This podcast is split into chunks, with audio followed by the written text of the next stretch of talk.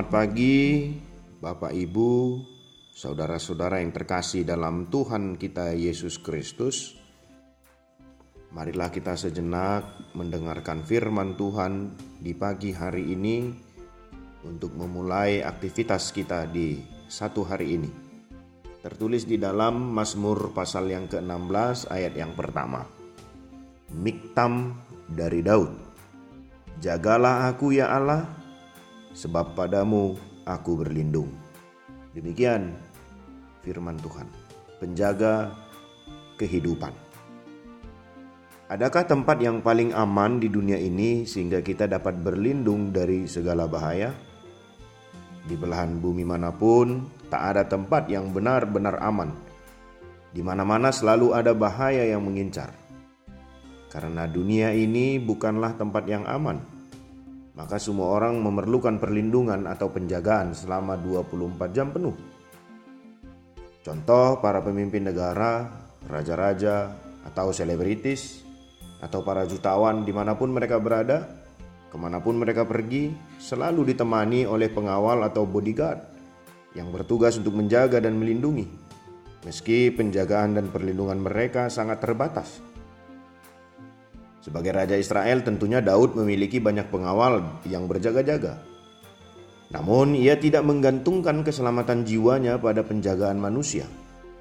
Daud hanya ingin dijaga oleh Tuhan dan berlindung kepadanya, sebab kekayaan, pangkat, atau kekuasaan, kehebatan, kegagahan manusia tak dapat menyelamatkannya.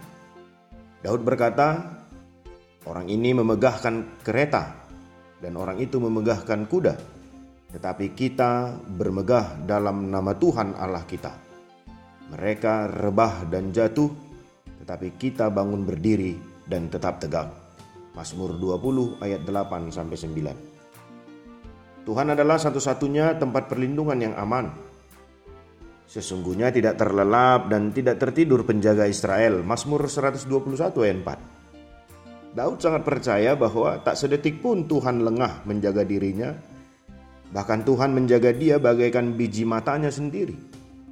Inilah doa Daud, tunjukkanlah kasih setiamu yang ajaib. Ya engkau yang menyelamatkan orang-orang yang berlindung pada tangan kananmu terhadap pemberontak. Peliharalah aku seperti biji mata, sembunyikanlah aku dalam naungan sayapmu.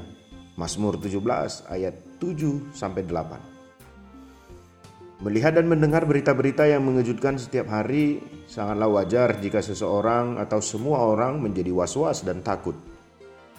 Tapi sebagai orang percaya kita tidak perlu gentar sebab kita berada dalam perlindungan yang aman di dalam Tuhan Yesus. Oleh sebab itu jangan ragu-ragu untuk menyerahkan seluruh keberadaan hidup kita kepadanya.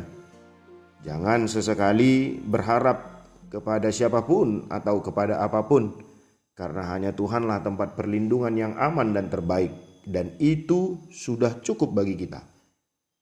Engkaulah Tuhanku, tidak ada yang baik bagiku selain Engkau.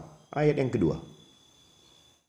Aku senantiasa memandang kepada Tuhan, karena Ia berdiri di sebelah kananku, aku tidak goyah. Ayat ke-8. Artinya ketika sukacita datang, kita memandang Tuhan dan ketika duga cita datang, kita tetap memandang Tuhan.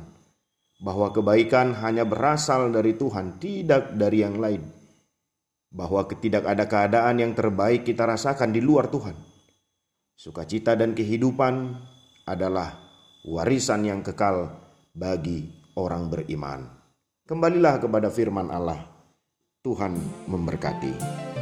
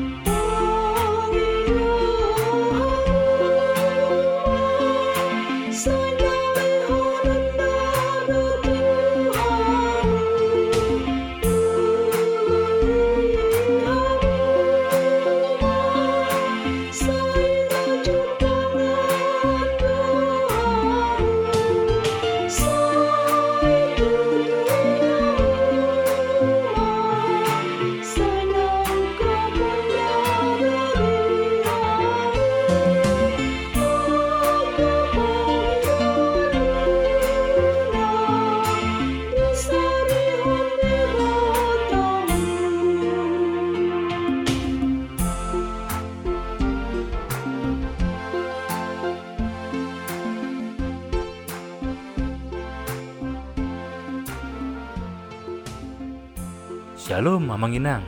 Terima kasih sudah mengawali hari dengan mendengarkan renungan hari ini.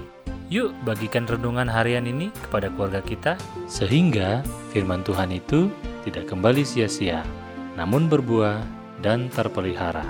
Tuhan Yesus memberkati.